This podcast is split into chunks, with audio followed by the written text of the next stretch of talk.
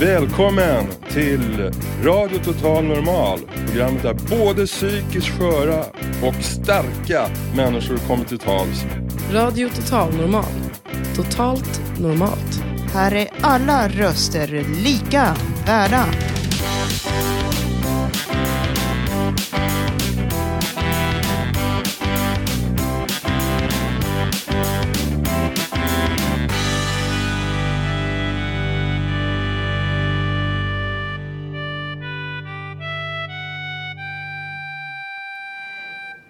Hej och hjärtligt välkomna till Radio Total Normal. Vi har idag en specialsändning från Lava, Kulturhuset i Stockholm. Dagens program ska handla om hur psykvården kan bli bättre för unga. Vi kommer presentera förslag för det, få en poetisk lösning av Bob Hansson och träffa nationella psykiatrisamordnaren Anders Printz. Det är viktigt att just du lyssnar så att vi tillsammans kan arbeta mot ett mer öppet och förstående samhälle. För ensam är inte stark, men vi är heller inte ensamma. Här i Radio Total Normal är allas röster lika värda, precis som det ska vara. Jag, som inte bara är lika värd, utan också dagens programledare, heter Alice Lindgren.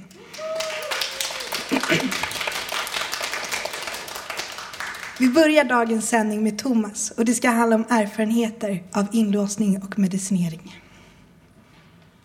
Hej! Ehm, när jag satt på M77 fick jag det glädjande beskedet att jag skulle få hälsa på hos mina föräldrar en helg. Det var lite förvirring kring hur länge jag skulle vara borta, så jag fick ett piller för mycket. Eftersom jag trodde att ärlighet varar längst lämnade jag tillbaks det när jag var på Karolinska igen. Senare, senare blev jag kallad till möte med några från stabben. Då fick jag höra att jag varit oansvarig och de sa att vore det inte bättre om jag tog Risperdal på injektion istället. Av stämning kände jag att de aldrig skulle accepterat nej, så jag spelade med. Den kommande vintern tog sprutan bort och jag gick på piller igen. Saken var den att dosen, deras misstag, var väldigt mycket mindre.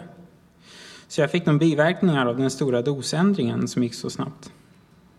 Sen var det också så att den vintern 2006-2007 var det nästan ingen snö alls, vilket medförde extra mycket kyla och mörker, vilket inte gjorde saken bättre. Efter min egen rekommendation höjdes dosen, men i början av 2007 fick jag några ångestattacker när jag gick hem från skolan vid femtiden.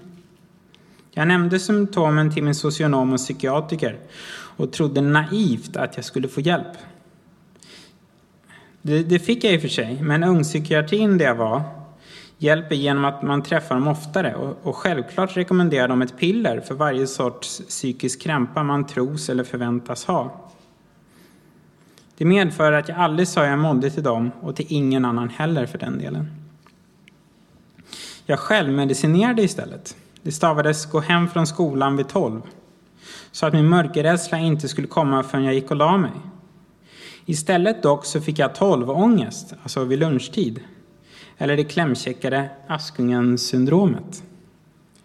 Det tog fyra år innan jag fick veta att det jag hade var ångest och fyra år till innan den försvann. Hur, kanske du undrar? Jag tar inte längre ångestdämpande, för det får jag mer ångest av. Inte sömnmedel, för det gör mig till en zombie. Inte antidepressivt, för jag gråter ju aldrig ändå. Och absolut inte Parkinson-medicin. Och psykosmedicinen tar jag inte längre på morgonen, utan bara när jag är hemma och mår bra framåt kvällen. Så det är därför jag kan vara nu. Ja, jo, sen var det en till sak också. Jag blev kär.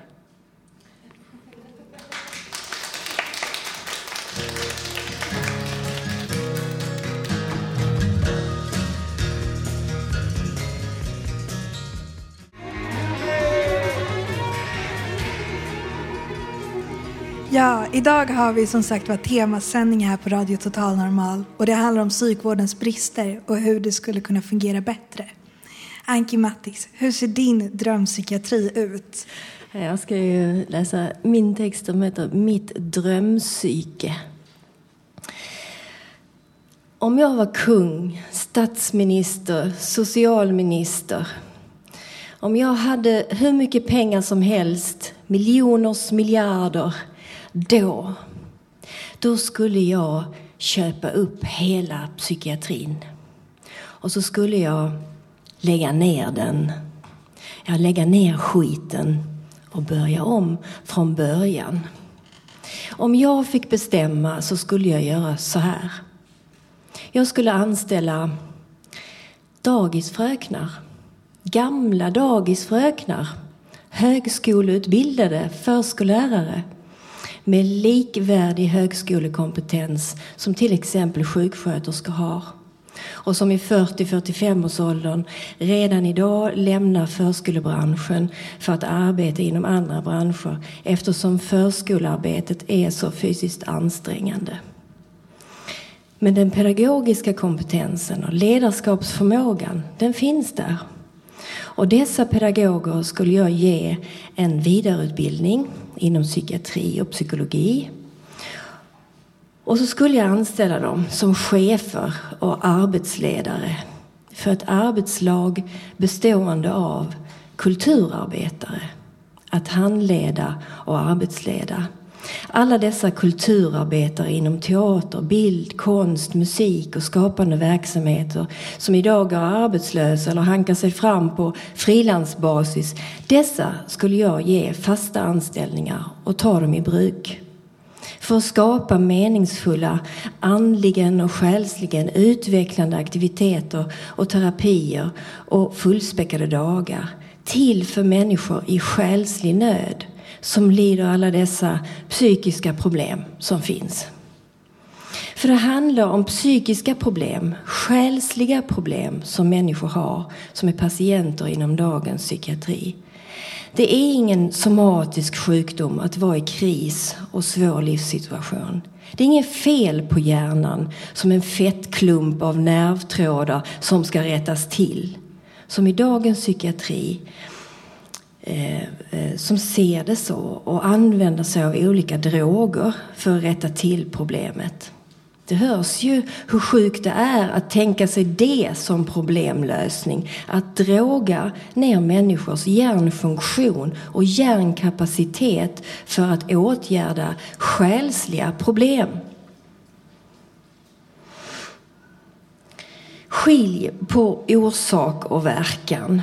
Hjärnan, ja hela kroppen är psykets, själens boning. Men själen, psyket, det vi människor är, är det som vi behöver hjälp med när vi mår psykiskt dåligt. Det är själen, psyket, som behöver utvecklas och få stöd och hjälp att hitta nya vägar för att lösa en dålig livssituation. Och det finns det många andra sätt att hjälpa till med än att ge människor i själslig nöd droger. Ta en whisky så ska du se att ångesten du känner över din livssituation kommer att lugna sig och försvinna. Alla vet att ja, det kan funka att göra så, i alla fall för stunden. Men det är ingen bra och långsiktig och hållbart sätt att hantera psykiska problem. Och att höja dosen till åtta whisky om dagen kan ge katastrofala följder. Men så fungerar psykiatrin av idag, fast whiskyn har bytts ut mot piller och sprutor istället av psykofarmakapreparat så att psykiatrin producerar bedövade, drogade individer istället för själsligt stärkta, mentalt utvecklade, friska, pigga, livshungriga individer. Hade det bara funnits alkohol att tillgå som psykofarmaka så hade psykiatrin producerat en mängd alkoholister så som psykvården ser ut idag med sin övertro på piller och mentalt förändrande medikamenter. Om jag fick bestämma så skulle psykisk vård bedrivas med i möjligaste mån nyktra patienter. Där för att utvecklas själsligt och socialt med dagar väl använda och fyllda av aktiviteter som främjar mental hälsa och stabilitet. Individuellt anpassat utifrån var och ens behov. Med aktiva dagar av av schemalagda, planerade aktiviteter för att bearbeta och komma till rätta med sina psykiska problem. Att sjunga, dansa, skriva, måla, få massage, ha filosofiska samtal och gruppaktiviteter, lära sig avslappning, yoga, tai chi och så vidare. Det kan leda till psykisk hälsa och välmående. Om jag fick bestämma så skulle min psykvårdspersonal aldrig tillåtas att sitta och spela spel på sina mobiler, läsa tidningar och kolla på sportprogram på TV eller spel, spela kort med varandra under arbetstid. Vilket psykpersonal av idag gör för att de helt enkelt inte vet vad de ska syssla med annars. Därför att de saknar pedagogisk arbetsledning. För sjuksköterskor och läkare som arbetsleder idag, de har ingen sån kompetens. De har medicinsk kompetens, men det har föga relevans när det gäller psykisk, själslig vård. Tack för mig. Jag heter Anke Mattis.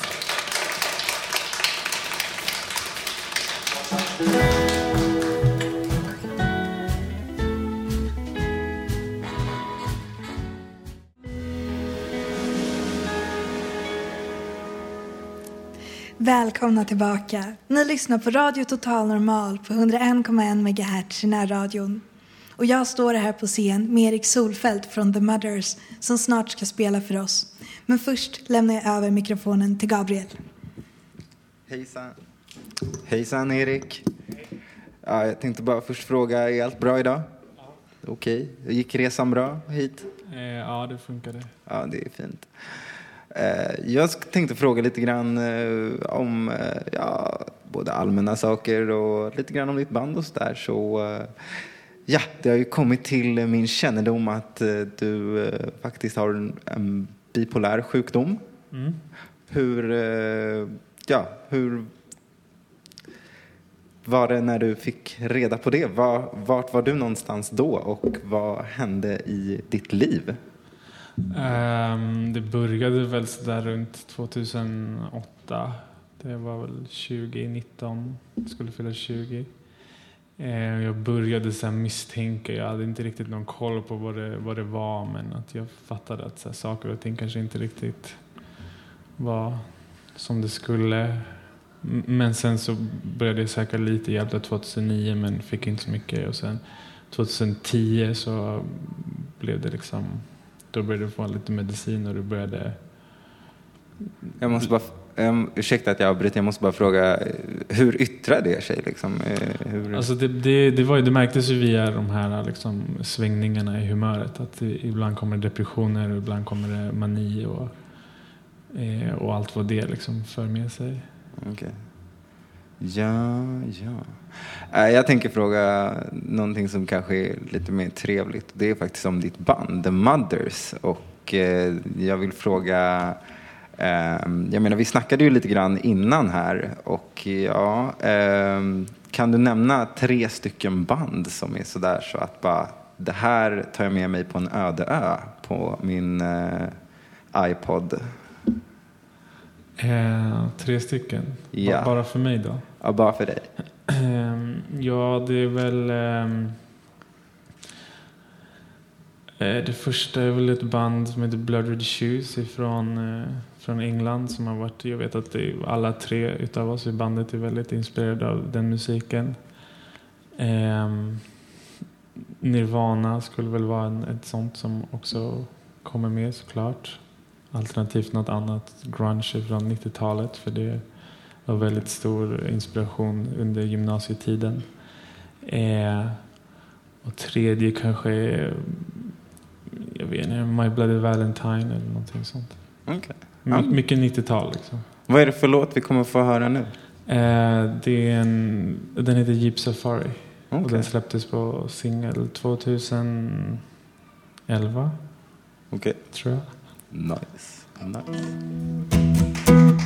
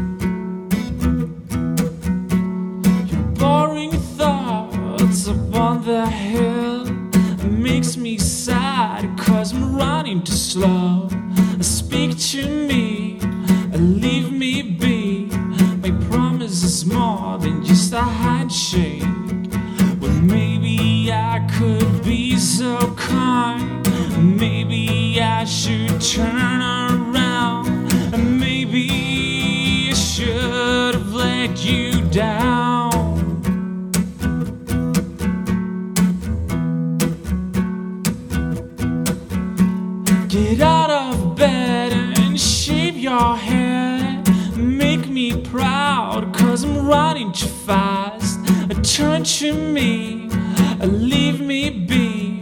My promise is more than just a handshake. Well, maybe I could be so kind. Maybe I should turn around.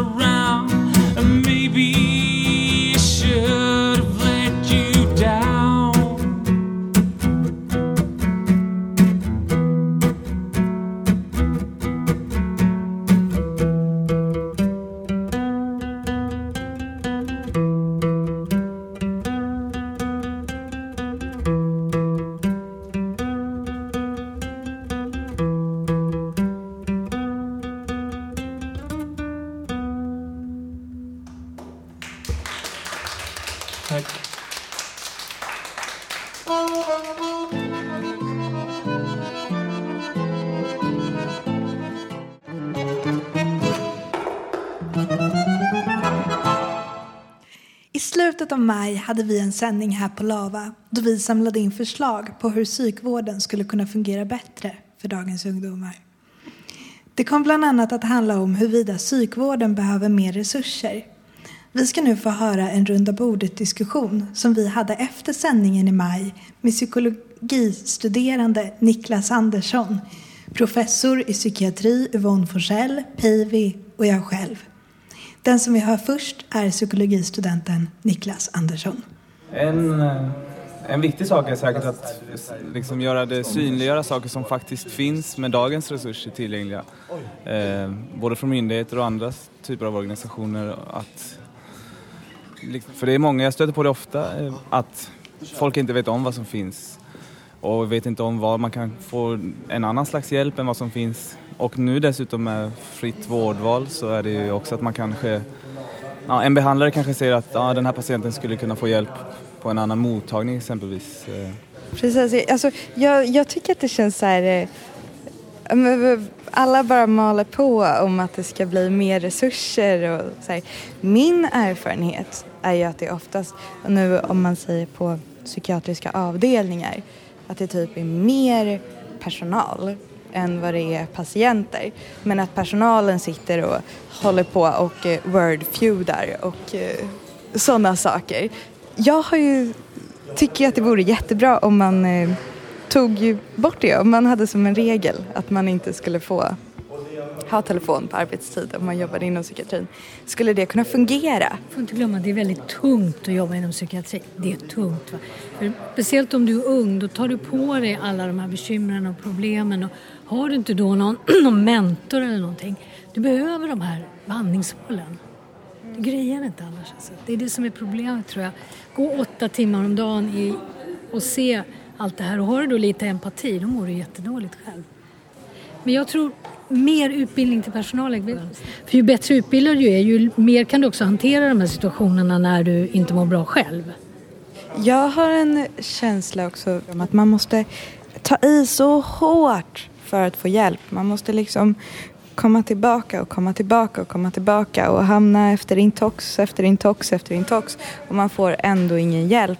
Vad kan man göra för att Dels för att patienterna ska klara av att uttrycka sig så att vården förstår och så att vården ska bli mer lyhörda och förstå när någon säger någonting menade. För det är oftast så att man menar någonting när man säger det. Ja, jag tror lite, återigen det här med att få en, jämn, en, hö, en högre nivå av utbildning inom eh, alla psykiatrins medarbetare så att det inte ska bli det här godtyckliga att man, man har tur och träffar rätt person på psykakuten exempelvis och får ett bemötande. Det kan ju vara liksom hela ingången till, till, den, in, till den vistelsen. Liksom.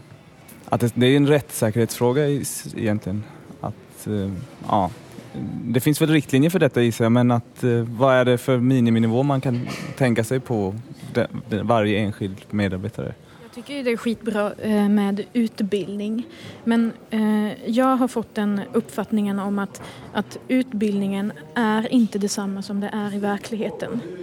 Och därför vill jag att man för in det i studierna redan tidigt att, att det är en person bakom den här diagnosen. Det är inte en, en psykospatient, det är inte en, eh, som vi beskrev, den här eh, unga tjejen som skriker på hjälp, utan det är hennes sätt att uttrycka det när ingen lyssnar.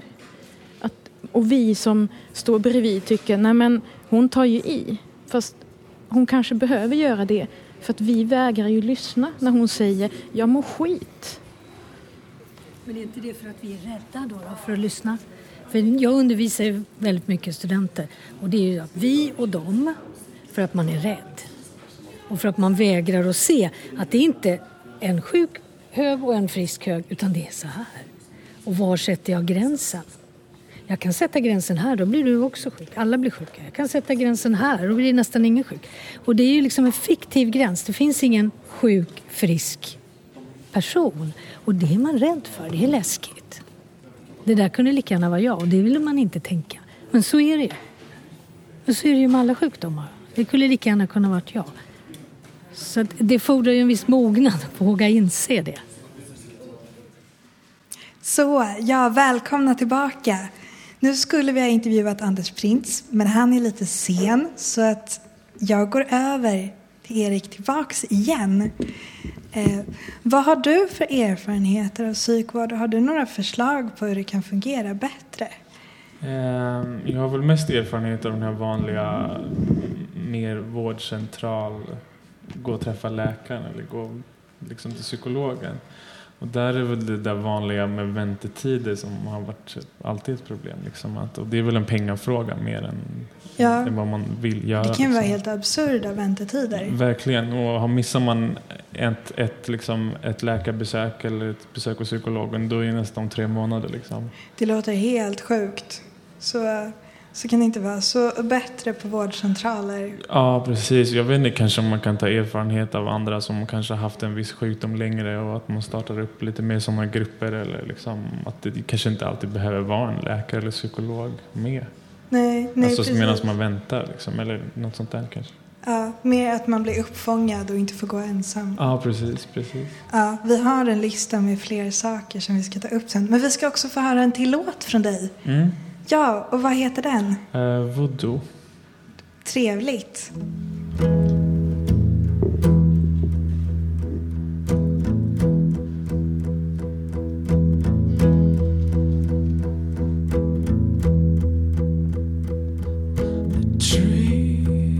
trees are breathing in this silence, and so am I. Nothing to say, this day has already done its part. So, sister, cry, you know it helps you stay alive. And the things he said when they lived on chocolate bars and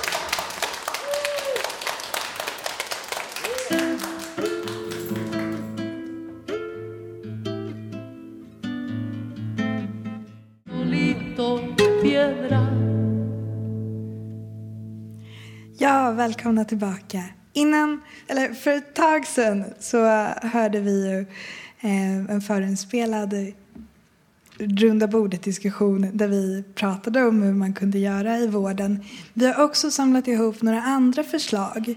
Eh, till exempel så tycker vi att mediciner inte borde sättas in på slentrian. För det upplevs som att många får till exempel antipsykotisk medicin utan att någonsin ha haft en psykos. Eh, vi tycker att man borde ha en större helhetslösning så att förutom bara medicin att man kanske kan ge möjlighet till bättre sociala nätverk och chanser att komma ut på en verksamhet. Vi tycker också att akutpsykologer skulle behövas på de psykiatriska akutmottagningarna för det känns som att en psykolog ibland är mer lämplig än en psykiatriker för vissa problem. Hjärtesorg botas ju inte alltid bäst med piller. Sen tycker vi också att, att det borde vara, inte kosta att vara inlagd på tvång. För att 80 kronor om dygnet i en månad blir 2400, vilket är ganska mycket om man redan lever under existensminimum och kanske dessutom inte ens tycker om att vara där eller känner att man blir hjälpt av att vara där. Och det får inte vara så lång kötid för öppenvård och behandlingar. För om det går snabbare hinner man kanske stoppa en kris i tid och slippa onödigt lidande. Vi tycker också att det är viktigt att det skulle komma bättre och ordentligare diagnosutredningar för att en feldiagnostisering kan vara totalt förödande och ge helt fel vård och behandling. Och så finns det en liten detalj som jag har tänkt på själv. Och det är att vissa duschar på avdelningarna är så dåliga att det inte går att bli ren. Det kommer nästan inget vatten ur dem och det är svårt att må bättre om man inte ens kan tvätta sig. Så att se över sånt vore bra det med. Det här är några förslag och nu står jag här med Anders Printz som är regeringens samordnare för psykiatrin i Sverige. Hur reagerar du på de här sakerna? Ja, det här sista med duscharna, jag fick ju de här punkterna innan och då blev jag på flera punkter faktiskt lite bedrövad på det sättet att jag tänker att rätt mycket av de önskemål som människor med erfarenhet och psykisk ohälsa har är liksom så praktiska och enkla och naturliga att de verkligen borde bara fixas. Liksom. Att man kan duscha när man är inlagd i slutenvården borde vara helt självklart. Eh, likadant den här frågan kring läkemedel tänkte jag också så. Att jag känner att när man ställer den typen av frågor i ett sånt här sammanhang, då gör man det därför att man känner inte att man kan prata med sin behandlare om det här. Det är inte så att man för en diskussion om vad tycker du är viktigt, vilken typ av behandling tror du kan hjälpa dig? Och vi har både psykologisk behandling och läkemedelsbehandling och olika typer av socialt stöd, utan man tycker att man får en pillerburk och det finns ingenting annat. Och det är just det där som jag tror man ska komma åt, att vi måste ha andra attityder, en annan kultur i psykiatrin. Det, det tycker jag, jag håller med om det. För ni, för ni i riksdagen och regeringen själva dialog med patienter från psykiatrin? Ja, jag är ansvarig för det som heter plan för riktade insatser inom området psykisk ohälsa. Och det handlar om att förbättra insatserna för de som är berörda av dem ordentligt, långsiktigt. Vi kommer att hålla på i många år och försöka liksom verkligen se till att kvaliteten blir högre. Och då är ju dialogen med landsting och kommuner jätteviktig. Så det är ute i alla län. I år träffar jag eh, alla chefer och ledare i alla län. Och på de träffarna Alltså, så är alltid patient och brukarorganisationer representerade. Men oftast är det också så att när vi är på studiebesök och så, så ber jag att få träffa personer som är patienter där. Det är lite olika hur mycket jag tror att de känner att de kan och orkar och vågar säga i ett sådant sammanhang. Men vi har jättemycket kontakt med patient och brukarorganisationer och ganska mycket direktkontakt med vanliga patienter också. Okej, okay. det, gör det någon skillnad då? Finns det någonting som man som patient själv kan göra? Om jag står på en psykiatrisk avdelning och känner att nej, men nu, jag kan inte bli ren. Eller har någon annan grej. Va, vad kan jag göra då för att ändra på det? Ska jag kontakta er? Eller? Alltså då tycker jag att man ska kontakta tillsynen om det är så. Sen tänker de säkert, det är ju inte säkert att det blir så mycket av det, för då tänker man är det verkligen en patientsäkerhetsfråga och så tar det jättelång tid och sådär. Men det första är naturligtvis att ta upp det på den avdelningen och kanske prata patienterna ihop om att så här kan vi inte ha det. Men sen så tänker jag ju att det som vi håller på med, det handlar ju också om att förändra attityder och kultur som jag sa. Och då är ju patienterfarenheterna jätteviktiga i det. Hjärnkollkampanjen som ni säkert känner till med personer med egen psykisk ohälsa som kan vara ute, dels att liksom göra möten ute i samhället och visa att människor med psykisk ohälsa är som vanligt folk. Men också att vara på avdelningar och lyfta saker och liksom vara utbildare till personal och så, så att man ser det ur det här perspektivet. Det tror jag är, är jätteviktigt. Ja, och det är det som PRIO psykisk ohälsa gör. Ja, det är en av de delarna. Sen håller vi också... Det vi framförallt gör, det är ju att vi har 870 miljoner om året. Och det kan låta som jättemycket pengar. Man skulle kunna ha en jättebra avdelning för det till exempel. Men ska man liksom smeta ut det på hela landet och se att alla som har psykisk ohälsa så småningom faktiskt tycker att de här insatserna blir bättre och att de hjälper mig. Då måste vi göra det på ett sätt så att de blir långsiktiga. Och då har vi olika mål och man ska leva upp till olika saker i kommuner och landsting och sådär som är rätt krångligt. Men jag vill verkligen lyfta det här att det handlar om att förändra kultur och synsätt och attityder på människor med psykisk ohälsa. Tycker du att det medicineras för mycket? Jag tror framför allt att man inte får andra saker. Att psykologisk behandling vet vi fattas i primärvården väldigt mycket. Men jag tror också i slutenvården så är det ju så att man nog måste till ganska mycket för att man ska få en, en psykologisk behandling eller för att det ska vara något innehåll överhuvudtaget med socialt stöd och så. Trots att det har ju ofta lika mycket vetenskaplig effekt som läkemedel. Så att framförallt så tycker jag att man ska ha, man ska inte säga att vi ska inte ha mediciner utan vi ska säga att vi ska ha alltihop. Vi ska ha psykologisk behandling, socialt stöd, bra bemötande, hyggligt folk och läkemedel som fungerar. Det tycker jag låter bra. Ehm, min erfarenhet är också att det behövs mer engagemang och vilja i vården. Att det känns som att de som jobbar är oengagerade. Har, du några, har ni några idéer på hur man ska få människor i psykiatrin att tycka bättre om sina jobb? Eh, känner du till det här som heter Bättre vård, mindre tvång? Nej. Nej. Det är ett projekt som eh, faktiskt är det största utvecklingsprojektet i svensk hälso och sjukvård någonsin. För det är jättemycket folk som är inblandade i det här. Och det handlar om att förbättra eh, slutenvården och särskilt tvångsvården. Med målet att minska tvångsåtgärder och att göra slutenvården bättre och mera tillgänglig för patienterna. Och där får personal och patienter tillsammans ofta fundera på hur kan vi förbättra just vår avdelning? Är det så att rökrummet ser så där smutsigt och nerrökt ut som det brukar göra? Och är det så att man inte städar toaletterna? Eller är det så att en del av det här tvångsvården handlar om att patienterna kan inte duscha? För att de blir så arga när de inte har något vatten i duschen. Alltså sådana enkla saker. Men också förstås bemötande och kan vi använda oss av andra metoder och arbetssätt och sådär. Då tror jag att om personal får möjlighet att fundera på det sättet och liksom också koppla till att vi är här för patienternas skull och vi kan göra saker mycket bättre. Det här är ju inga dyra grejer, det kostar inga pengar alls. Då tror jag att mycket personal kan bli mer engagerad. Sen är det ju en del som inte ska jobba i psykiatrin och som borde göra någonting annat. Ja, det var någon som jag pratade med för ett tag sedan som sa att en fjärdedel av alla personer i alla yrken borde egentligen jobba med någonting annat. I alla yrken? I alla yrken, så att det är samma överallt. Um, jag har jobbat i psykiatrin i massa år och gjort en del saker som jag är stolt över och en del saker som jag inte skulle ha gjort idag, hoppas jag. Ja, precis. För jag har hört att du har vandrat från Beckomberga till regeringen. Hur, hur gör man den vandringen? Nu, nu sitter jag ju inte i regeringen utan är tjänsteman på regeringskansliet. Nej, men jag började jobba i eh, psykiatrin när jag slutade gymnasiet, på, i rättspsykiatrin. Och sen gjorde jag det i faktiskt nästan tio år, fast de sista fem åren på natten i barn och ungdomspsykiatrin. Och då läste jag juridik samtidigt. Och sen började jag jobba på Riksförbundet för social och mental hälsa som eh, jurist på RSM och där företrädde jag patienter väldigt mycket. Och sen har jag jobbat på Socialstyrelsen i rätt många år och varit sekreterare i olika utredningar och sådär. Så du har gjort lite allt möjligt. Ehm, Fast mycket psykiatri har det varit. för, ja, men precis, inom psykiatrin.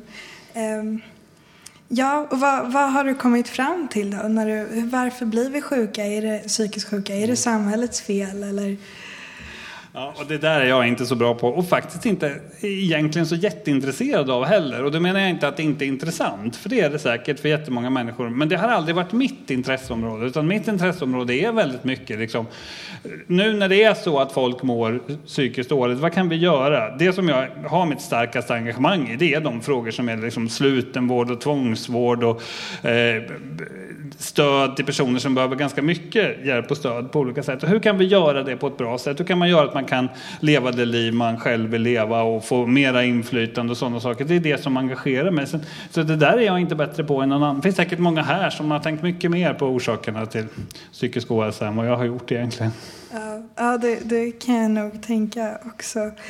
Eh, ja, ja, men jag tror att jag är lite klar med mina frågor och jag har en fråga till. Om du själv skulle agera psykiatriker för några sekunder och sätta en egen diagnos för dig själv, Mm. vad skulle det vara för diagnos? Ja, men det ska vara en väldigt klassisk neurotisk diagnos i alla fall. För jag är en, väldigt, jag är en ganska ängslig människa på många olika Ja. sätt, fast man kanske inte tror det utanpå. Så det skulle vara något åt det hållet.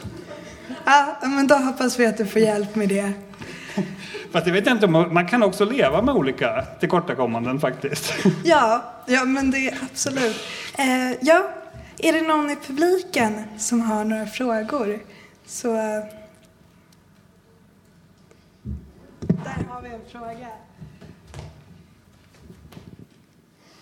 Jag bara tänk, undrar, vad är det som du vill ändra på? Alltså, om du i ditt jobb så har du, kan du påverka på ett visst sätt, tänker jag. Har du någon så här, det här, det här är det som det här ligger på min prio ett-lista? Ja, men de sakerna som ligger på prio 1-listan, de handlar till exempel om innehållet i slutenvården och att den miljö som möter patienterna där eh, inte känns skrämmande och obehaglig utan att den eh, känns som något som jag faktiskt får hjälp av och att det är ett innehåll som är konkret och både när det gäller behandling och när det gäller socialt stöd och sådana saker. Sen tycker jag också att det är jätteviktigt att man, om man kanske har haft psykisk ohälsa väldigt länge och eh, sitter ensam, har ingenting att göra på dagarna och så, att vi erbjuder saker som folk tycker är vettiga. Idag så finns det sysselsättning i ganska stor utsträckning i de flesta kommunerna, men bara ungefär hälften av personer med psykisk ohälsa går dit. Och det beror säkert på att det som erbjuds där inte eh, är anpassat till vad man vill och kan. Och de sakerna tycker jag är viktiga. Det tycker jag är högt på prioriteringslistan. Eh, ja, jag har en fr- fråga, men jag ska först säga några siffror som jag har hört. Att, eh, för sjukvården så kostar det ungefär 5 000 per dygn när en patient ligger eh, inlagd på heldygnsvård. Eh, Och det är ungefär 150 000 i månaden för en enda patient. Och jag har gjort tankeexperimentet att om man ska ta fem heltidsanställda kulturarbetare som har hand om fem patienter så har de 750 000 i månaden att eh, bedriva en verksamhet på. Ehm, per år är det 9 miljoner för fem patienter. Jag tycker att psykiatrin är under all kritik. Eh, det är ofta en trist och grå och torftig miljö. Verksamheten är andefattig. Personalen eh, driver runt, läser tidningar, tittar på sportprogram på tv, eh, leker med sina mobiler. Eh, och maten är dålig. Alltså, man skulle kunna göra så mycket mer med 9 miljoner om året. Har du någon idé vad man skulle kunna göra med 9 miljoner om året för fem patienter? Någon helt ny idé? Jag tror inte att jag har någon helt ny idé, men de idéer som har prövats fast i för liten skala. Då tror jag att det handlar väldigt mycket om, om vi tänker att vi ska ersätta slutenvårdsplatser. Eller kanske snarare så att det faktiskt har dragits ner väldigt mycket på slutenvårdsplatser och vi behöver ersätta det idag med ett bra alternativ. Då handlar det om mobila team som finns också på natten. Det handlar om att det är patienten själv som kan bestämma när man läggs in så att man inte behöver vänta tills det blir frågan om tvångsvård. Väldigt mycket om att man kan möta en krissituation med att det är två personer som kanske kan vara hemma hos en, en, en person tre dygn istället för att man lägger in den på sjukhuset. Att man jobbar ute i samhället mer flexibelt så. Det tror jag, den typen av insatser. Och de har också ganska gott vetenskapligt stöd, att man jobbar i samordnade team ute i samhället istället för på sjukhus. Ja, Anders Prins, tack så jättemycket för att du kunde komma tack. hit. Det var jätteroligt. Tack. tack.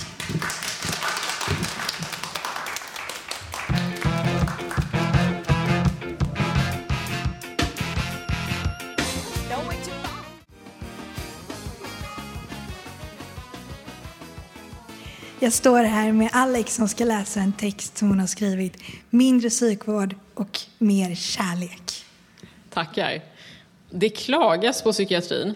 De gör tydligen för lite för oss som är drabbade av psykisk ohälsa. Vi får tydligen för lite terapi och har dessutom för få sängplatser och duschar runt om på landets psykavdelningar. Själv vill jag ta tillfället i akt och klaga på att psykiatri överhuvudtaget existerar. Vad är då psykiatri för något? Psykiatri är att medicinera och prata bort ogräs utan att bry sig om att ta bort rötterna till problemen. Ungefär 500 000 svenskar äter antidepressiv medicin varje dag, nästan 5 procent av befolkningen. Dessutom har ungefär var fjärde svensk någon gång gått till en terapeut. Jag tycker att vi bör fråga oss varför vi har detta sug efter tabletter, sjukhussängar och gos med psykpersonal. Har det möjligen att göra med vårt ytliga och kärlekslösa samhälle? Minst av allt är idag kärleken och solidariteten. Störst är längtan efter en ny Samsung Galaxy S4.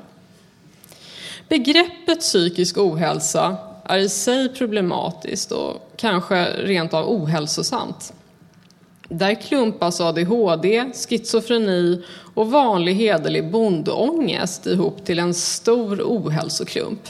Hej där förresten schizofreni! Vad gör du bredvid min ADHD och mitt utmattningssyndrom? Affektiva sjukdomar skulle kanske alltid finnas i alla samhällen, även ett humanistiskt sådant. Men om vi koncentrerar oss på ångestsyndrom, ensamhet och depression så tror jag att de är samhällssjukdomar.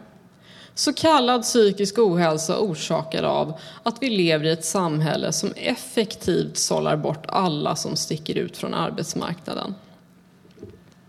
Ordet autist är psykiatriska och betyder en person som är out. Ja, eller ute som det egentligen heter på svenska. Utestängd från samhället. Hur så hemskt? Man kan faktiskt bli schizofren för mindre.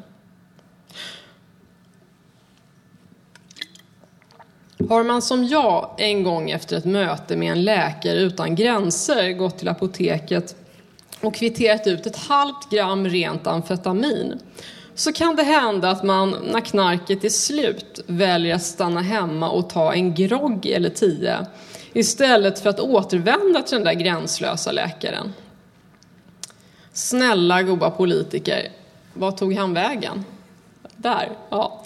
Snälla goa politiker, sluta spendera miljarder på psykofarmaka som sabbar människor och miljö. Bespara mig och skattebetalarna KBT och DBT och fräls oss från Freud och Jung och fan och hans moster. Lägg istället pengarna på att bygga hyresrätter till olyckliga vuxna människor som inte har möjlighet att flytta hemifrån. Finns det inte arbeten till oss som fått etiketten autism och ADHD? Erkänn då att det är så och ge oss en medborgarlön så att vi slipper tigga oss till socialbidrag och därigenom bli ännu mer deprimerade. Amen och tack för mig.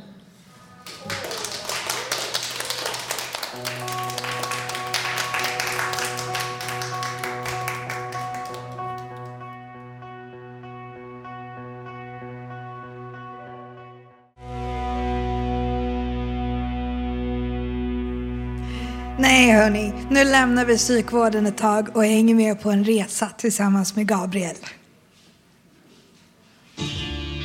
Jag sitter på tejpen till sladdarna och jag minns inte exakt hur mycket klockan var.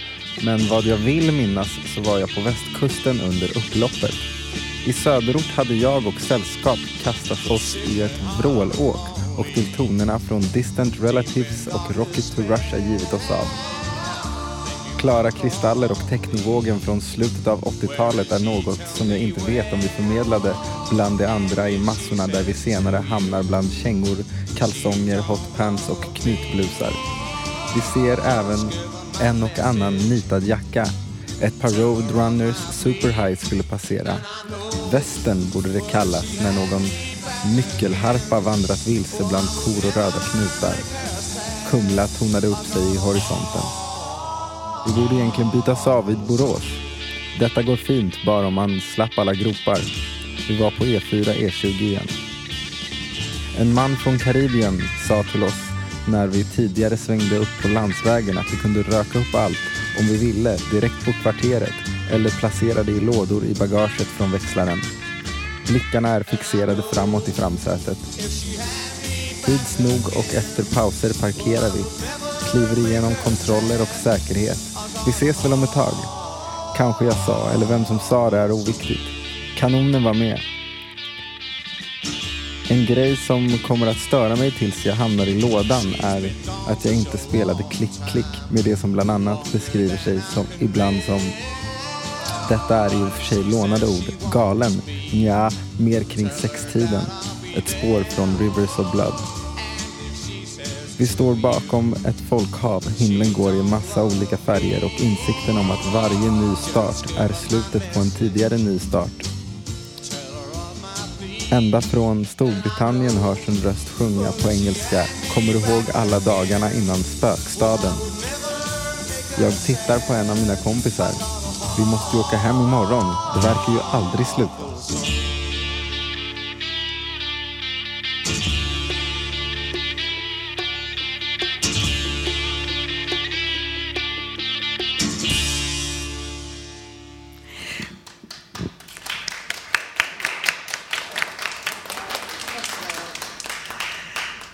Fantastiska fina Marco. Nu står vi här och du ska sjunga.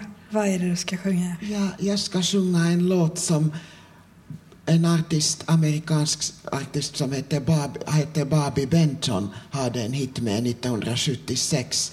Och därefter hade Lutricia McNeil 20 år senare samma hit men i en annan version. Och jag ska sjunga den på finska. Go for it. Ja. Bra. Ain't that just the way?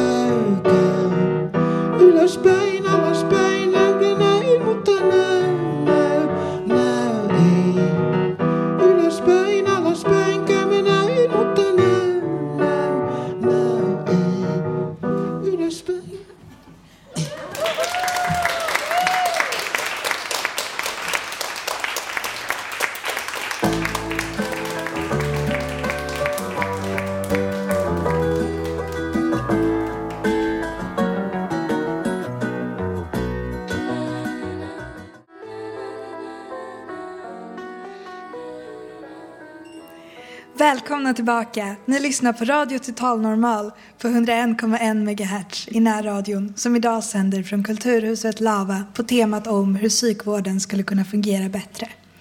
Nu ska vi få höra hur poesi och i synnerhet poeten Bob Hansson kan göra oss friska. Jag lämnar över mikrofonen till Anki Mattis. Tack så mycket Alice. Hej Bob! Hej. Oh, jag är så nervös inför den här intervjun. Oh.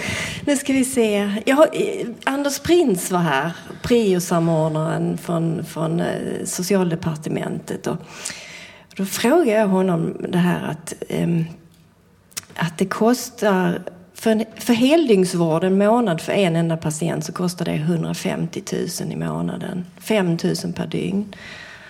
Och om man skulle ta fem patienter under en månad så, så har man alltså en budget på 750 000 och på ett år så har man 9 miljoner kronor att röra sig med. Alltså om jag tänker vad man skulle kunna göra med så mycket pengar, vad tänker du Bob? Ja, man skulle kunna köpa en bostadsrätt. Ja, visst, ett då- hus, Då blir man ju ett frisk. slott. Man kan köpa ett slott, en hel eh, med, med swimmingpool. Ett slott i Norrland. Simma sig frisk. Det är väldigt mycket pengar, inte sant? Ja, ja. Jag kan inte ens tänka hur mycket det är, men Nej. väldigt mycket. Nej. Ja. Alltså du, ehm, du Bob, du är författare. Du har skrivit både romaner och, eh, poesi. Och eh, vad jag eh, vet är att du brukar hålla skrivarkurser. Mm, det vet du. För du har varit med på en Ja, sån. det har jag. I research-syfte för den här intervjun. Ja, just det. Jag wallraffade på, på kurs hos dig. alltså, jag, jag eh, har många tankar kring hur en skrivarkurs kan, kan bidra till psykisk hälsa. Eh, vad tänker du? Vi, alltså på vilka sätt Ja. eh, Jag tänker psy- psykisk hälsa är ju ett sånt abstrakt och relativt begrepp. Vad, vad, vad är det? Och, Ja.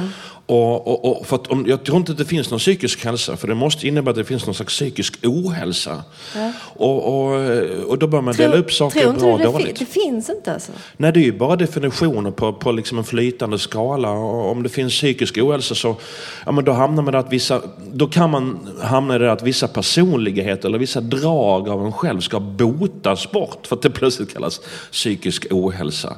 Eh, när det kanske bara är ett annat sätt att vara människa på. Och skrivarkurs Wow. och skrivande tror jag kan ha den i bästa fall härliga grejen att vi, vi behöver inte bota bort det där an, onormala i oss utan vi kan, vi kan tillåta det och ge det plats i, i, i konsten och skrivandet och, och så. Ja. Hur- hur lät det? det? Alltså det är ett liksom helt nytt sätt att tänka. Jag blev lite sådär, wow, kan man tänka så? Man, är, man blir så van vid att tänka på de här termerna och, och det här sättet att, att se på människan som psykiatrin har. Har man själv befunnit sig inom det systemet så, så blir man lite indoktrinerad tror jag. Alltså jag tror jag är lite så. Ja, Jag eller tror, hur? alltså jag liksom säger själv mig själv, jag, jag har lidit os, eh, eh, vad heter det, psykisk ohälsa. Liksom. Men det är kanske inte alls sant. Och, och sådana här grejer, är det, så- sånt här kommer vi på när vi har skrivargrupp. Blev du frisk nu? Ja, Jag har liksom blivit tillfrisknad direkt. Ja, men liksom. se där. Tack Bob! Dr Bob, tack! Ehm, skrivandet i sig, vad gör det för för, för själen, för psyket.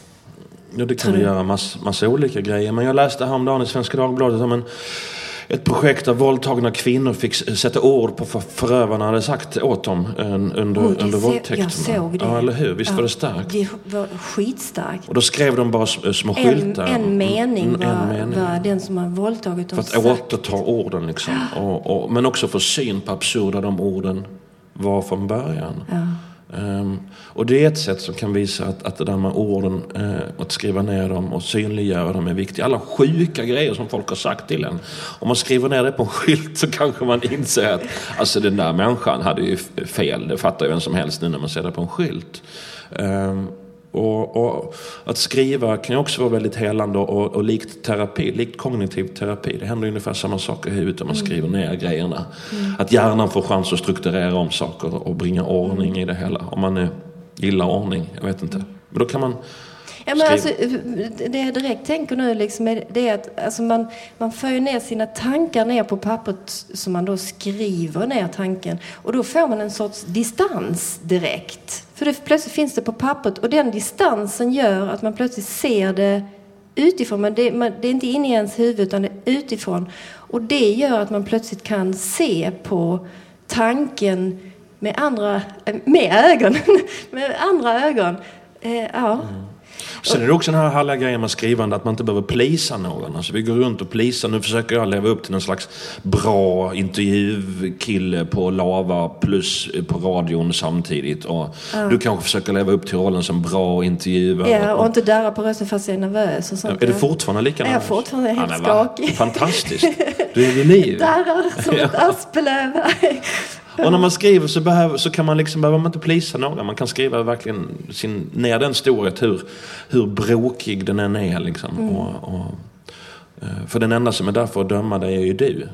Mm. Och, och det kan ju räcka ibland, eller hur? Men, men då får man syn på det och kan jobba med det. Jag, jag tänker, du säger så kloka saker, men jag kan också säga att det brukar eh, deltagare i skrivarkurser också göra. Nu Bob, så, så ska du läsa en dikt som handlar om det som jag känner just nu, nämligen nervös närvara. Mm. Ska jag börja eller? Ja, men jag varsågod Bob Hansson. Ja, så står du där illustrera bredvid. Ja, du darrar verkligen som ett asplöv. Åh, fina. Något, bör dikten. Något måste bestämt uttryckas. Något om skrajtunn längtan. Något om de stammande mjukviljarna.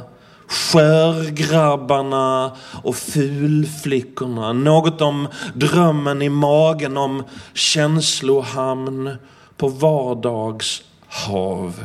Något om konsten att säga vad man verkligen skulle vilja säga så att det inte blir sådär som det kan bli att man istället måste säga jag är ledsen, men jag är ledsen men jag knullade utan kärlek igår natt igen och lät hon som jag verkligen hade velat bara vinka och väderprata och kåt bortblåsning.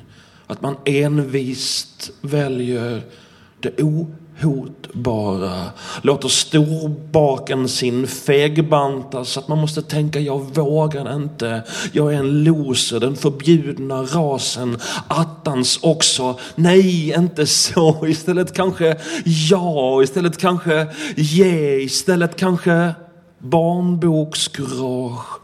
Kåt våge säga sig och vurmväckarklockan två. För det finns ju, eller hur, hoppsans. Det finns valsång och delfinspråk. Det finns ordförvirring, la la la. Det finns pojk och flickskrammel. Det finns lite oförbarhet, lite tjihippa klumpikarer, lite skittrosemadonnor Så mycket bredvid, innanför normen. Lite, inte vet jag hur man gör. Lite utkasta sig och bortkort göra sig och fammelfamna och stå där som du nu och när närvara sig. Och tyst tittar man mänskligheten ända upp i sina skrajögon och säga ja, gnugga mig.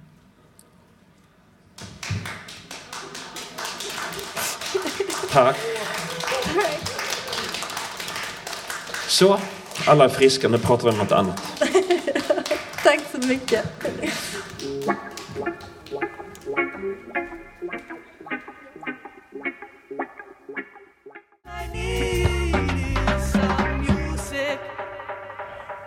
Ja, alla konstformer kanske kan få oss att må bättre. Litteratur, konst, musik, teater. Att musiken i sig är en slags medicin, det trodde i alla fall Tropical, som vi just hörde med låten Dr. Music. Ja, vi har nu kommit till slutet av den här fantastiska sändningen. Och vi har pratat idag om hur psykvården skulle kunna bli bättre. Och jag hoppas att det nu börjar arbetas med våra förslag i både regering och riksdag. Jag hoppas att vi kanske har fått någon att känna att den inte är ensam och någon att känna sig att den är stark.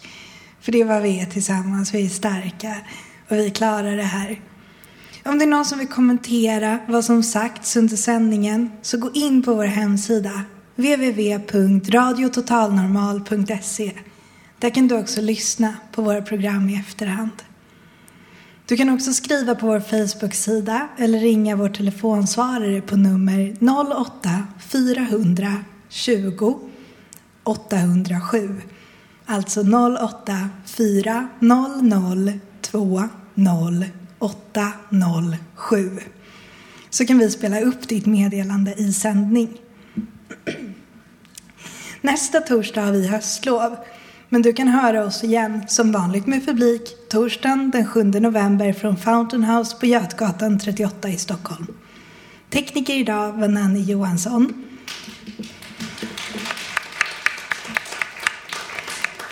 Producent Emma Lundenmark.